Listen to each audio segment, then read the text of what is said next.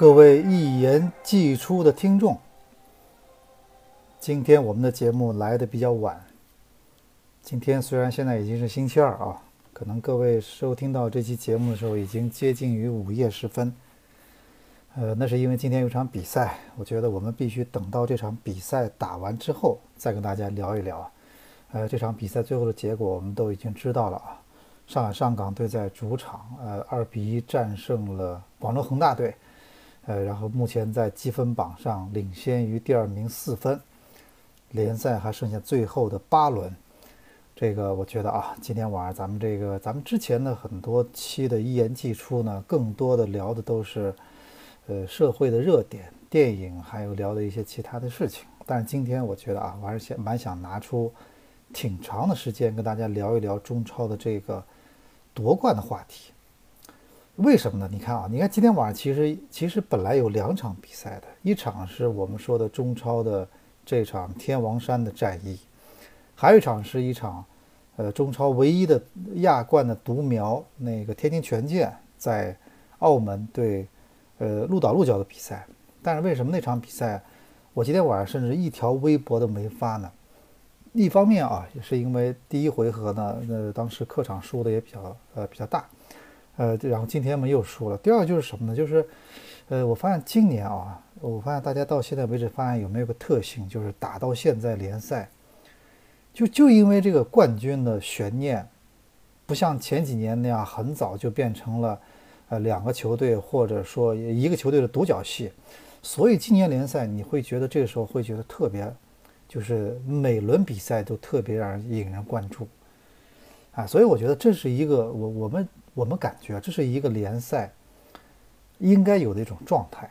当然了，你不能去人为去操纵嘛。你说啊啊，咱们去操纵一下，然后让这个联赛那个夺冠夺冠的球队多一点，这这个我们是不提倡的，也也是不可能做到的。现在，但是我想说的就是说，呃，当一个联赛里面，呃，夺冠的悬念其实才才是一个联赛里面最吸引所有球迷关注的一个话题。全世界都是这样，对吗？然后再下面才是什么呢？我说的所谓的那个，呃，亚亚冠或者保级了什么的。你看咱们，咱们，呃呃，前几年你看我们还都关心这个亚冠，今年打到现在为止，有没有人现在在关心什么？我这球队今年能不能拿的亚冠，对吧？首先呢，我觉得两方面啊，第一个就是亚冠其实拿到呢，也不代表你你你就能出成绩。你看今天晚上的天津权健的亚冠比赛，不也没什么人关注吗？大家已经亚冠每年啊都踢，然后踢到后来小组赛出线，然后呢，呃赢那么两场或者怎么样，然后但是但是我觉得一个联赛里面的冠军悬念一定是还是非常有意思，所以我觉得今年啊，这是跟前面几年最大的不同就在于这儿，就是今年那个联赛下半段，你看啊争冠的球队呃是比较多的，呃从最初的呃咱们说的这个呃北京国安。山东鲁能、上海上港，然后到后来的，就是上半赛季落后了积分，但是后来后来居上的，呃，卫冕冠军广州恒大，你看最多时候四个球队。那么现在呢，那个我们看到山东鲁能啊，暂时有一点点掉队的意思，因为之前连输了几场，而且现在他们的主主力门将王大雷，现在呃去那个接受了一个膝盖的治疗，所以我觉得短期内呢，这个呃还是会对球队有影响的。呃，然后我觉得，而且山东鲁能呢，确实这个外援了啊，这个他们的国内球员我觉得并不差，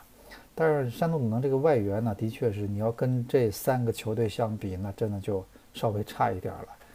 哎，所以这个在中超联赛到最后关键时刻的进攻呢，还是靠外援的，呃，那个看就主要还是靠外援啊，当然你比如有些球员，比如说吴磊什么，待会儿我们再聊，然后另外呢，就是说。山东鲁能现在暂时掉队了，然后呢？你看北京国安，北京国安虽然说上一轮呢输给了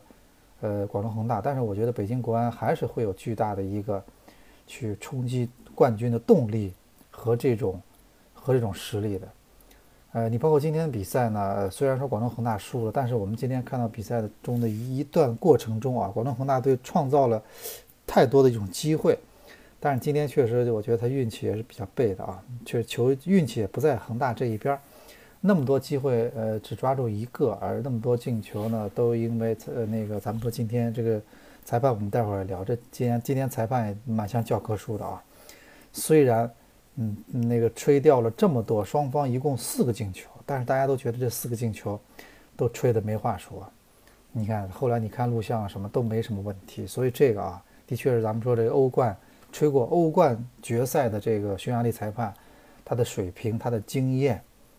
这个经验啊，还有他的很多判断，的确是让人觉得刮目相看的。呃，我觉得这是比一个联赛应该有的，就是如果这个联赛每年啊，我们说这个都有那么两三个球队在争冠军，然后到最后时刻还在缠在一起，这联赛其实还是非常有看头的啊。呃，然后我们会分析一下为什么今年的这个联赛夺冠会这么白热化。其实我今天我想跟大家稍微分析一下啊，今天我们一听这开场曲，大家都很熟悉啊，这是那个《权力的游戏》的。这开场音乐，啊，权力的游戏啊，在中超联赛里面，这个冠军之争呢，就是一个权力的游戏。其实我分析为什么今年夺冠的球队这几支一下一下增多了呢？咱们说三个原因。第一个就是恒大自己上半赛季拖大了，呃，许老板呢可能拿了太多了，有点这个有点这审美疲劳了，对吧？这这个。呃，所以就是有有点这个，就是想想点想想通过别的方式去那个，呃，就让自己那个就是呃有存在感了，或者让自己就是标新立异了。比如说呃那个就是咱们说这什么来着？啊，对，缺花班。还有说这个就是咱们这也不想投入了。然后上半赛季的外援，你看那古德利这样的外援居然在恒大，对吧？这以前不可想象。然后呢，后来发现不对了，这个上半赛季恒大这到处被人欺负。然后这个到处输球，然后后来许许老板坐不住了，然后发现呢光开会没用，得得要得要那个砸钱了。所以我上半赛季啊，我其实一直给大家说一个观点，很多球迷都记得，就我当时说恒大拿能想不想拿冠军，恒大能不能拿冠军就看许老板想不想拿。那后来夏天就想拿，这个塔利斯卡砸来了，然后这个保利尼奥这找回来了，这个这立竿见影啊，现在已经重新回到了争冠的行列。就今年，首先为什么一下一下就是大家觉得夺冠球队多了呢？因为恒大呢上半赛季他一度退出了这个行列，啊，这是给了其他很很多球队一个机会。第二点就是我们想说到的，就是呃，北京国安队今年通过联赛开始前的这种大手笔的买人，他让自己的实力迅速的进入了夺冠集团，这个非常重要。北京国安今年买的人到现在没公开过到底花了多少钱，但你仔细算一下。绝对不是一个小数字。我们上次帮他算过，对吧？这绝对不是小数字，因为他这次呢，你不像当年上上海上港买这个胡尔克奥斯卡的时候，还没有什么奢侈税了。这点来说，奥斯卡还真的不便宜，那个不算太贵，六千万，那至少都是转会费。那那你要知道，现在随便你找一个中超，找个找个两千万、三千万级别的外援，你实际的花费就是五六千万欧元。那就要乘以二呗，就像我们说塔利斯卡买断费两千五百万欧元，但是其实恒大可能年底付出的钱就是五千万欧，好像不算他的年薪，还不算其他一些费用，对吧？然后你说那个，呃，今年年初北京国安这个什么，我们说巴坎布，还有这个比埃拉，还有这些内援，这么多内援，呃，是是那个咱们说延边的守门员，加上那个池东国，加上韦世豪，这么多内援。你想他花了多少钱？你仔细算一下，这是多大一个数字，对吧？北京国安今年通过引援，迅速的提升了自己的实力，让自己，呃，加上这个教练带的不错，然后啪一下到了这个夺冠集团里。这是第，这是第二个，就是有些球队增加投入了。第三个就是什么呢？我觉得就是，呃，上海上港队今年呢，就是他还是还是这些人还在。你看去年的人呢，没有一个流失，虽然说没有做加法啊，对球队来说可能，呃，有时候意味着后手不像别人那么狠。那么有力，但是呢，不管怎么说，不管怎么说，他这个，呃，球队呢，嗯，至少没有退步，没有说这个球队一下好像实力我就有一个大的滑坡，呃，我那个怎么着，就是这有有一个跳水没有，呃，奥斯卡也在，胡尔克也在，乌雷现在状态更好，包括那个我们说这个，呃，这个这几个内外援，埃尔克森也是今年状态也是比去年要稳定，然后另外你看。呃，所以就是也很稳定，而且今年还有一点什么呢？就是我觉得啊，到最后还有一个原因在哪？就是，呃，比如说上海上港，他那个呃，其他的亚冠已经呃这已经出局了，然后足协杯也也也出去了，所以就剩联赛。就这是呢，虽然说这看上去好像是觉得很凶险，但其实呢，全部的注意力可以集中在这个联赛上。所有的人，那那你说你至少拖累你的东西就比较少了嘛？你你你因为别的比赛出现伤病的情况也少了，所以得以集中精力去踢这个联赛。啊，所以我觉得这是就是咱们说几方面原因啊。然后呢，最终有了今年这个几个球队争冠军的这个格局。啊，当然了，这几个球队之间还是呃，我觉得还是现在各自呢还有一些呃，我们都之前分析过嘛，还是有些优势和劣势。你比如说，现在联赛还有最后八轮，现在上海上港队领先四分。呃，上港队的呃优势在于什么呢？就是优势在于球队现在领先这四分，至少呢现在你呢至少啊，你现在可以有一场球可以输。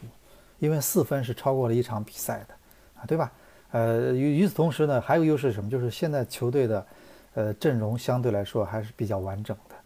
呃，我们一直说啊，虽然今年呃，不管佩雷拉或者跟博阿斯大家做各种对比，但是有一点就是今年上海上港队跟去年相比的一个一个进步，我认为就是进步，就是今年的心态调整的比较好，没有那种像去年的。才不停的，你记着吧，当时毛巾风波了，还有跟对方的这种教练之间的这种互怼，然后还有当时奥斯卡的停赛，就你仔细算一下，上海上港队去年的除了正常的红黄牌的停赛之外，就是这种中国足协的追加处罚，累计停赛多少场？你算一下，就是而且全是主力球员，奥斯卡停赛八场。你看现在今年奥斯卡发的那个心态调了多好。奥斯卡今年呢，我我算了一下，到现在为止，今天的对恒大的比赛再次送出了两脚助攻，呃，吴磊的进球和或呃埃尔克森的进球全部来自于奥斯卡的助攻。他今年的助攻数字已经到了十五次，你啊，这绝对是一个非常呃漂亮的成绩单。去年你看奥斯卡停赛八场，然后。胡尔克都被停赛过两场，然后吴磊也被停赛过，然后傅欢也被停赛过，累计停赛加起来你算算看，都快都差不多二十场了。然后主教练也不停的停赛，然后这就是这样，就是所有人的心态就一直就处于一种一种浮躁中。所以你这这其实啊不太利于球队去冲这冠军的。今年你看到现在为止，类似的事情没有，没有。哎，我觉得这这点来说，我觉得今年这是一个进步。我我认为这一定是一个进步。呃，第二点，我觉得今年还有个进步什么？就是说这个吴磊，咱们说啊，这吴磊虽然说连续这么多年，他一直是本土的最佳射手，做到这一点就非常不容易了。但是今年到现在为止，吴磊是这个中超联赛整个的最佳射手。如果今年最后真的吴磊能拿到这个奖杯的话啊，呃，首先是我觉得徐指导是挺高兴的，因为因为徐根宝呢，他这个他不是经常去中超那个就是颁奖嘛。然后经常会去说说，哎，什么时候你把这个土土先把这个国产这两字拿掉啊？哎，这但是大家都觉得挺难的，因为中超的的确进球靠外援嘛，而且外援能力很强。然后那个今年有这希望了，到现在为止，而且你看今天对恒大的比赛，吴磊又进球了，又是刚开场不到一分钟打进一个球，所以我觉得这个吴磊今年这个发挥非常稳定的这种这种进球。其实对是上港队是也是一个蛮大的一个帮助的，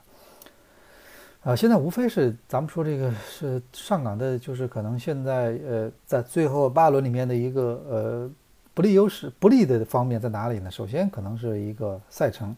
就还要面对一些强队，你比如说还有还有一场客场对广州恒大的比赛，这就这就比较难踢了啊。第二个就是还有一还有一场对山东鲁能的比赛，对吧？包括下一场应该是对，应该是对谁来？反正就是，我就觉得现在，呃，还是没有那种完全要松懈，就还是面对很多强队的，所以这个球队来球队来说还是一种考验。第二就是，我觉得上港上港队，我感觉还是这个板凳实力哦，还是存在一些问题。你看今天换人，我们一直在在说，就是，呃，就是多少分钟，你看先是吕文君上去了，然后到最后呢，再换两个 U 二三的上去。但是你要知道什么呢？有时候是是要通过这些这些换人来来改变局面的。你比如今天的比赛，漫长一段时间里面，球队是场面是非常被动的。你还记得吧？就是恒大队连续三个三个进球都被判作无效，万一那哪一个球是算进的话，这可能最后别结果就不一样了，对不对？所以就说什么，就是这场面太被动了。这种被动的时候，教练那就要做调整了吧，对吧？那当然了，我我其实之前有个观点啊，就是，呃，大家经常听我们节目，包括礼拜一听那个强强三人组，我们礼拜一不是当时聊了上海申花队的呃呃对江苏苏宁的比赛了，然后也复盘了一下那个。广州恒大对国安以及上海上港那个这场比赛，我们也去聊了一下。当然，其实我有一个观点，跟另外两位嘉宾其实是有有分歧的。因为当时我那天的建议就是什么呢？我说，呃，按照常规来说，好像这场球该用到埃尔那个该用到艾艾哈了，就是那个乌兹别克那个后腰。但是我的观点是，这场比赛对恒大的比赛应该继续使用埃尔克森。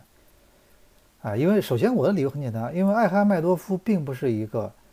并不是一个呃防守型的一个后腰，他其实，在那个位置上他并不能加强真正意义上的一种防守，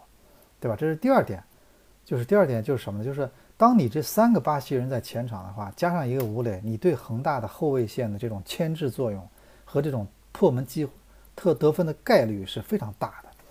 呃，其实今天看了球的各位啊，你你们仔细去看一下今天上海上港队两个进球。其实虽然说那个第二个进球是埃尔克森打进了，但是第一个进球的过程中，就是那开开场的一个进球，埃尔克森也是发挥了很重要的作用，在前面对吧？所以就是说，你这是一个三个人你顶在前面，其实恒大队踢的是比较难受的，那还是总是呃那个要要被牵制。呃，第二个就是我当时呃想了一一个理由什么，就是我觉得跟恒恒大队，因为我们之前看了两场他的联赛，他的防守并不说没有，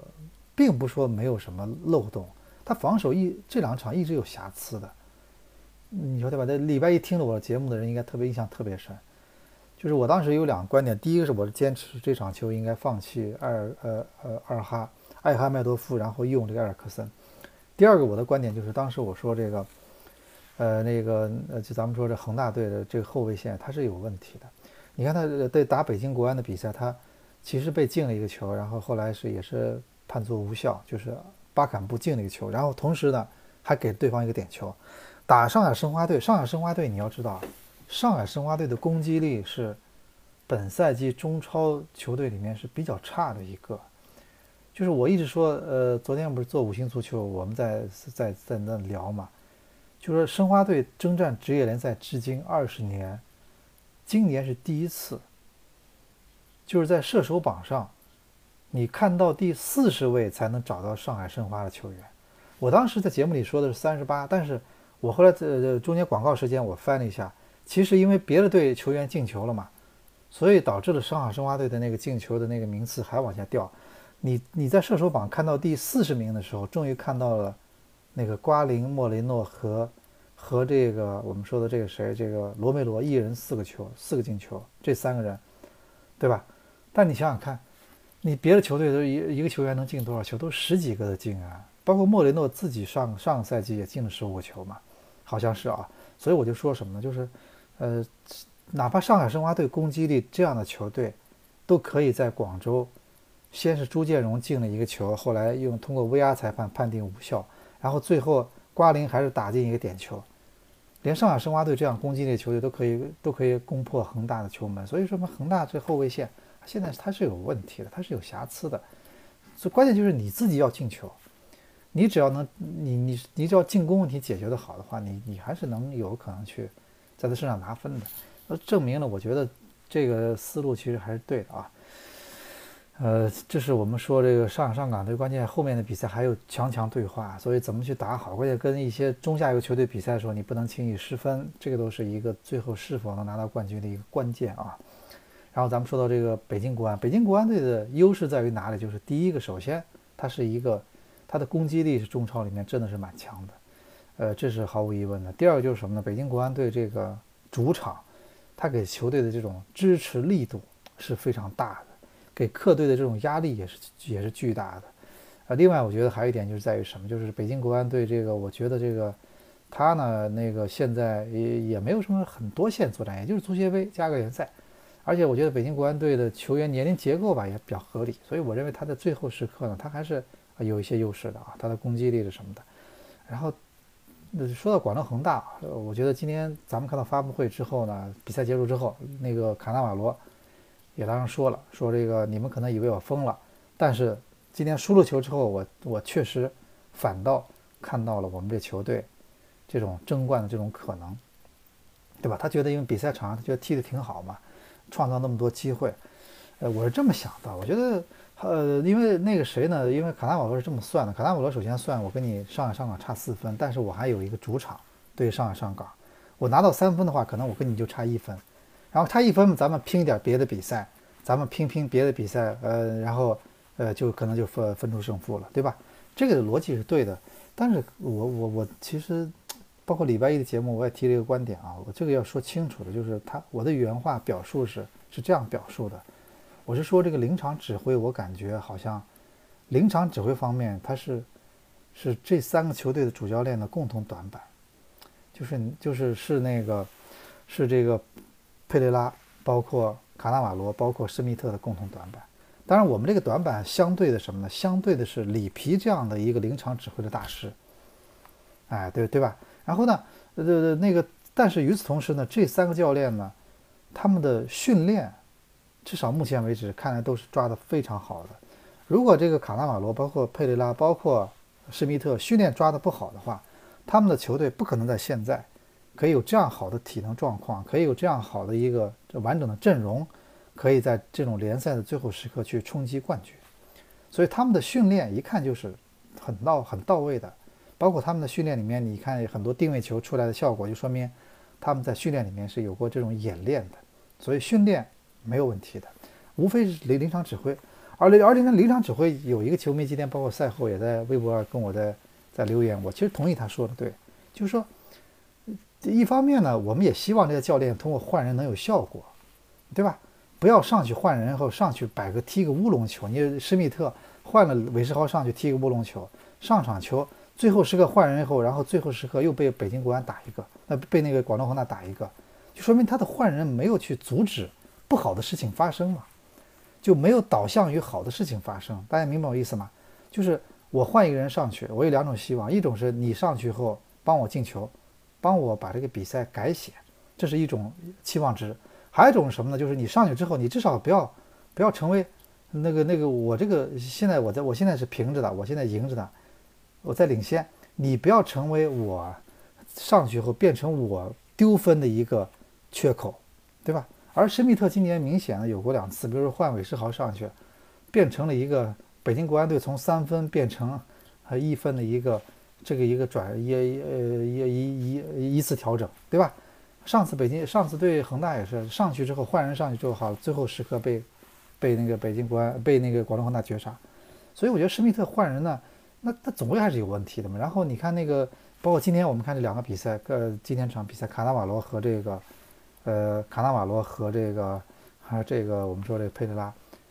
佩雷拉是在球队那么被动的时候，其实我觉得换人呢，上去后并没起到一个改改变局面的效果，对不对？第二个呢，我觉得卡纳瓦罗的问题在哪？就是他今天上去这几个人呢，也没有成为改变比赛的这个这个这个角色。你比如说郜林今天确实发挥也不是特别理想，有几次那么好的机会，其实换的很多人可能阿尔克斯就打进去了，那郜林没打进去。啊，对吧？你包括后来换的年轻队员上去后，也没有说去改写比分，哎，然后呢，当然了，我我觉得一个球迷说的对，就是现在教练他能做什么？他手里除了 U 二三之外，他只有一一个正常的可以换人的名额。但是我还我还是还是那句话，联赛都实行了开始这么长时间了，你应该对 U 二三球员应该也也有些了解了吧？对吧？你也知道哪些 U 二三球员上去是可以。可以帮帮我实现我的战术诉求的，对吧？就是他上去应该是能发挥一些作用的嘛。你包括我还是那句话，同样的，你再怎么地，你还不是有一个非幺非 U 二三的换人名额吗？你有吗？你是有一个的呀。所以换人方面，你不能说现在又有了 U 二三之后，我所有的换人就就就就不可能去实现效果了。我是不这么认为的，我不同意的。那还是有空间的。第二个就是。第二点，我想说什么，就是说，临场指挥它不光是包括在换人这方面，临场指挥还包括在你跟你对中场休息、你对球员的这种这种情绪的引导，他们在场上出现状况之后，你怎么去怎么去调整他们，让他们在场上面怎么样去呃把比赛打回来，这个也是临场指挥一部分啊。我就感觉这几个我们是因为我们谁跟谁相对的，我们只是跟以前的斯科拉里相对。你看卡纳瓦罗明显的，我觉得斯科拉里当时呃还是有时候老奸巨猾的。然后同时我们看到是谁呢？就是说呃那个呃里皮。当时在恒大第一次带队拿亚冠冠军的过程中，他很多比赛的换人就是真的是蛮经典的。在上去之后，这个人上去之后起到的作用是是非常明显的，对不对？哎，所以我感觉这几个教练这方面至少不是他们的长板，至少不是他们长板。那可能说短板呢，很多人不爱听，但是我是觉得，我是觉得啊，这个的确我感觉出来有时候是有点有点问题的，对吧？那看效果嘛，这这就像吃药一样，吃下去得有疗效。换人上去得有效果，对吧？你或者阻止了我被人绝杀，或者我我上去导演了我绝杀别人，对不对？这都是那这很明显的嘛，对吧？然后呢，呃，那个我们说这个的确啊，中超冠军今年是是有有了悬念了。我们也希望以后的每年都能这样，呃，这个还是大家蛮希望看到的。但是呢，呃，比较欣慰一点什么，就这三个球队的确踢的都还比较好看，大家发现没有？就说现在有个共同的共性啊，就是咱们说英超里面一般会出现什么情况呢？就那个领头羊的，或者有有偶尔那么一两年，会出现那么领头羊的球队，他真的是踢得不好看，一场比赛经常是那个是场面特别被动，然后呢那个控球率甚至出现三七开，这个呃这个他是三别人是七，然后就打两个反击长传冲吊，这比就是会出现这情况，就领头羊里面会有一些球队极。通过极度功利，然后到了这个，到了这个呃争冠的这个行列里。但是今年我们发现有最大不同什么呢？这三个球队就是现在中超攻击力最强的队。我特意算了一下，你看这三个球队现在进了多少球？一百五十，今天加上去啊，今天还要加上去，今天还要加那个三个，就是那就是一百六十，一百六十二个球。这三个球队。那个我们说北京国安、上海申呃上海上港还有广州恒大这三个球队现在一共打进了，嗯都是五十多个球，就是他们是中超唯一的现在进球数超过五十的三个球队。另外他们三三个球队的进球的这个赛季的总数现在是一百六十多，这是很大一个数字啊！你自己算一下啊，可能约等于中超积分榜后六名球队到现在为止总的一个一个进球的总数。对吧？啊，就是首先我觉得这几个球队都不是那种特别，这这就是摆大巴的或者功利的特别怎么样的，都还是踢得非常好看的，啊，这是第二的，这是第一个。第二个我想说一点什么，就是我昨天的五星足球里也说了，我没有展开，但是我认为这是一个，就如果你如果如果就是我们经常说，我就我比较喜欢一件事的时候，我在我在看一个俱乐部在管理的时候。我会想象，我如果是我是那经理人，我是那老板，我会怎么去经营这球队？这我们经常玩电子游戏也很喜欢这样嘛，代入感吧。就这球队我怎么去经营？这俱乐部我怎么去呃经营？我这球队我怎么去给他们制定战术？我们经常会有这种想法，哎，那个经常会有时候去去去去去呃想象一下这件事情啊。呃，但是你看，我我就我们就会我就会发现一件什么？我就会发现一件什么事情呢？就是发现这个广州恒大和上海上港。这两个中超的榜首球队，哎，他们有现在有一个有一个共同点，大家发现了吗？就这两个球队的组队模式，现在都是都是这个呃那个呃，我们说都是这个什么呢？就是说巴西的那个国脚加中国的国脚，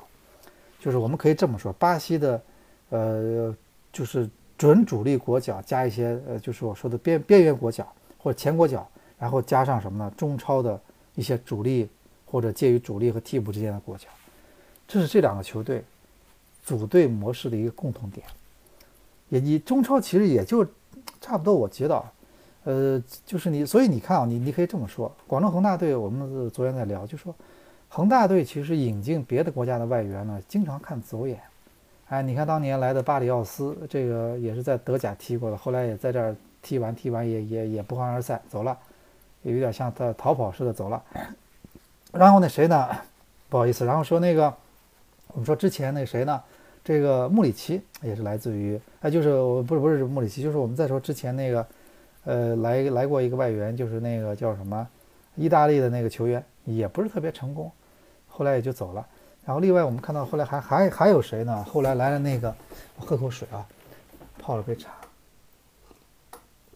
后来还还还来了一个谁呢？就是我们说这个，呃，最明显就是这个这个贼马，哥伦比亚这个中锋马竞的，结果变成了恒大史上最失败的一笔引援，花了这么多钱，但是后来就说，呃，比较失败。然后呢，那个因为这个刘永灼还下课了，所以我们说广东恒大，你看找别的国家外援总是容易看走眼，但是他只要找巴西外援啊，他往往是一看一个准儿。你看巴西外援在恒大队成功的概率极高。我们从当年开始算，穆里奇，后来那个高拉特，其实孔卡啊，虽然是个阿根廷球员，但是孔卡呢，他的这个，他的这个呃成名，包括他现在，他那个在来中国之前，他的这个扬名立万的地方就是巴甲联赛，他是一个巴西联赛的一个，一个这样的一个呃出色的球员，他老婆也是巴西的，他其实现在也住在巴西嘛，对吧？啊，然后就说明孔卡他也是一个巴西化的一个阿根廷球员，他不能是。你不能把它理解为一个阿根廷球员那样的类型，对吧？然后咱们再看，呃，后来的后来的高拉特、埃尔克森，然后到现到现在那个保利尼奥啊，然后再到再到我们说的这个谁来着？这个就是达利斯卡，就是恒大找的巴西外援，他总是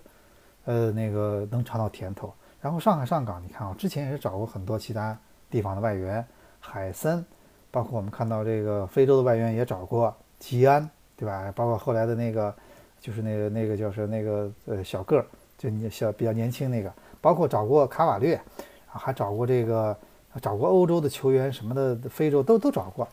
但是，个上海上港队真正开始进入中超的夺冠行列，就是从球队花重金挖来的这个前三个巴西国脚，啊，就是咱们说这两个巴西国脚的之后，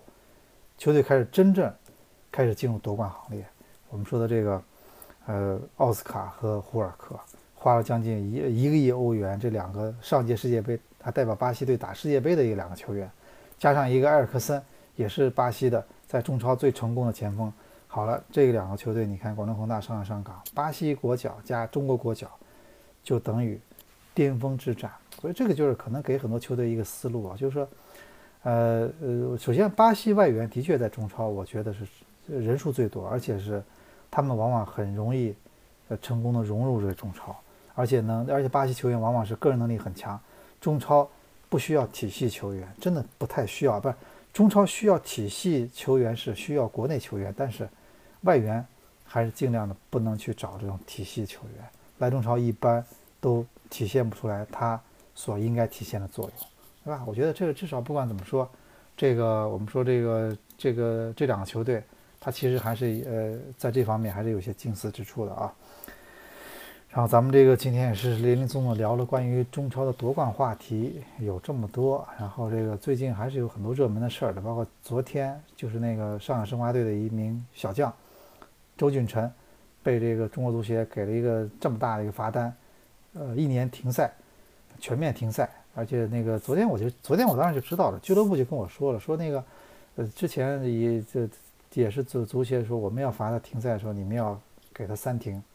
三停那个停什么停训、停赛、停薪是吧？要三停啊！但是后来到底是这次是不是执行了，我们现在不知道。这个事儿呢，因为我在昨天呢，我自己的这个呃今天啊，在中午我的自媒体节目，就是我们说的这个呃墨汁平台的老计划里，我其实曾经曾经已经分析分析过了，花了三十多分钟时间分析分析这件事情，对吧？哎，为什么会是他？为什么会这么重？这都大家分析过了嘛？呃，所以我觉得也不想在这个里面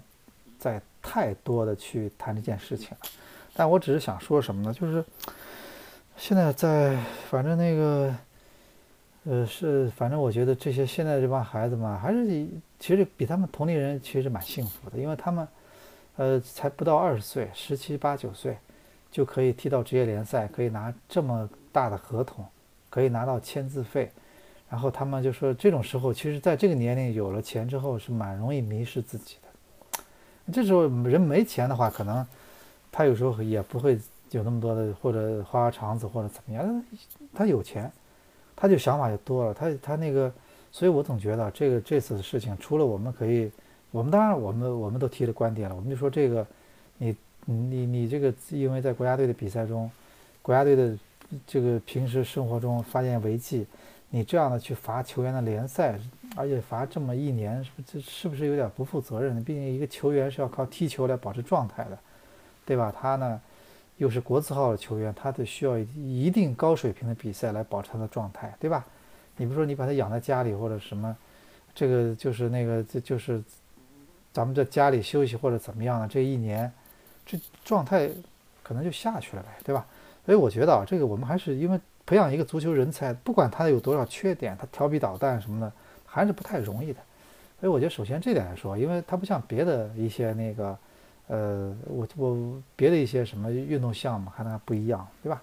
哎，所以我觉得这点来说，我们真的是觉得。呃，他这个处罚本身没就罚就罚，但是我觉得这么重的处罚呢，是否合适，这就要打一个很大的问号了，对吧？啊，然后另外，我觉得最近的其他其他事情倒是没有什么特别的，特别的一个呃特别的倒是跟大家想去分享。我还是觉得这期就跟大家聊聊足球本身。然后最近嘛，最近那个。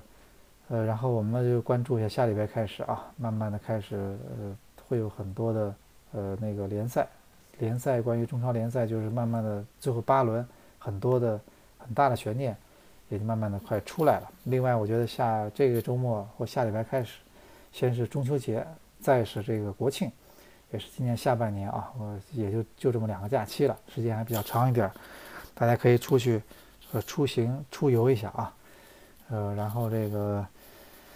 咱们咱们今天的这个这期的呃预言技术啊，大部分主要内容呢，基本也就也就在这里了。哎，然后这个今天也是时间蛮晚了，快已经快十一点，看差不多已经是那个十一点，我在我这儿看已经十一点十十五六分的样子了啊，已经挺晚了。然后大家如果那个下礼拜下礼拜我看下礼拜还是有比赛，而且慢慢今天后半夜其实欧冠比赛不就开始了嘛？欧冠啊，我觉得还是非常有看头的欧冠比赛。然后那个包括呃接下来还是有很多呃那个新的一些体育的热点会有很多，包括接下来是不是会有大师杯啊？会在上海，然后还有其他的一些比赛，包括这礼拜还有一个新闻就是一个北京马拉松赛。跑步的时候，一个一个一个跑跑手好像去在视频里面去去调戏，摸人家这个什么礼仪小姐，被拍到了。大家觉得这件事情不太好，他自己的后来穷解释说什么因因为什么原因。不管怎么说，这确实不好，对吧？现在真的是一个所有的一个很多地方都有监控的一个时代，到处的人人都还在拍视频，都会拿个相机。拿个视频，前两天我看到一个，这两天不还有新闻，是一个什么证券公司的，什么这个这些投资顾问是吧？还是这样研究员，他们在聚餐的时候，一一一一个女的和一个男的在那儿有什么亲昵动作，现在也是变成一个话题了。今天啊，在那个，在这个在微博上啊，然后，对啊，现在随便谁谁都拿着手机拍，对吧？有时候那个就拍，然后不管你愿不愿意就拍你。我其实倒觉得咱们真的。有时候拍不拍的，确实要要稍微，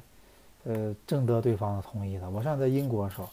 一那个什么，我给大家讲个事儿。我在英国的时候，那个去年我在英在伦敦的时候，不是去英国看球，然后还有后来不是那个欧冠决赛这个间隙那一个礼拜嘛，我在伦敦那天去那旁边瞎转，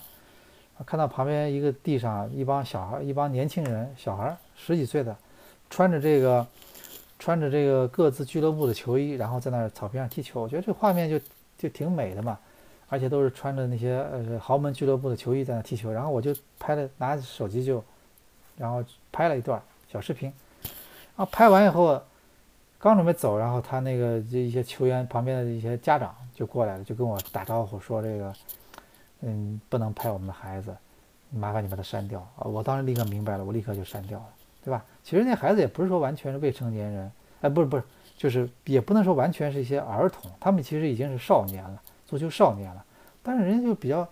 会觉得，就是说，哎，这个不太好，呃，这这个的确如此啊，对不对？哎，所以我们就是就是这个，当然我是觉得啊，足球这件事情不一样，足球是一个高度商业化的一个东西。呃，那个是包括上礼拜我不是去康熙里拍了个片子嘛，大家都看到了。其实我其实现在是经常要在报社，有时候要做一些呃所谓的领导工作啊。其实你说我自己有时候去去去去呃一线，我其实有时候比如说我真的有时间，我就跟一个俱乐部商量好，不管中国哪个俱乐部，中超也好，中甲也好。我就说你给我开放一下，你给我一个礼拜，咱们就拍一个球队从礼拜一开始，那个礼拜一开始准备比赛，到礼拜天整个这个比赛的这个过程，在你的更衣室里，在你的训练开会的时候，我全部要拍，啊整个让人让人外面知道我们球队一个礼拜是这样度过的，对吧？这就是我觉得可能没准就会给你圈到粉吧，没准很多球球迷就会觉得啊，你这个你这个球队不错，你这个怎么破？我要我要。成为你的球迷，对不对？哎，这都有可能的。所以今天啊，已经挺晚了，大概就跟大家聊这么差不多四十分钟。我们这个也是这期呃的呃一言既出，咱们这个呃也就嗯也就这么多内容吧。我们还是下期节目，我们还是继续跟大家去探讨足球或者跟足球无关的一些话题。我们就下期啊，下期到时候我们再见。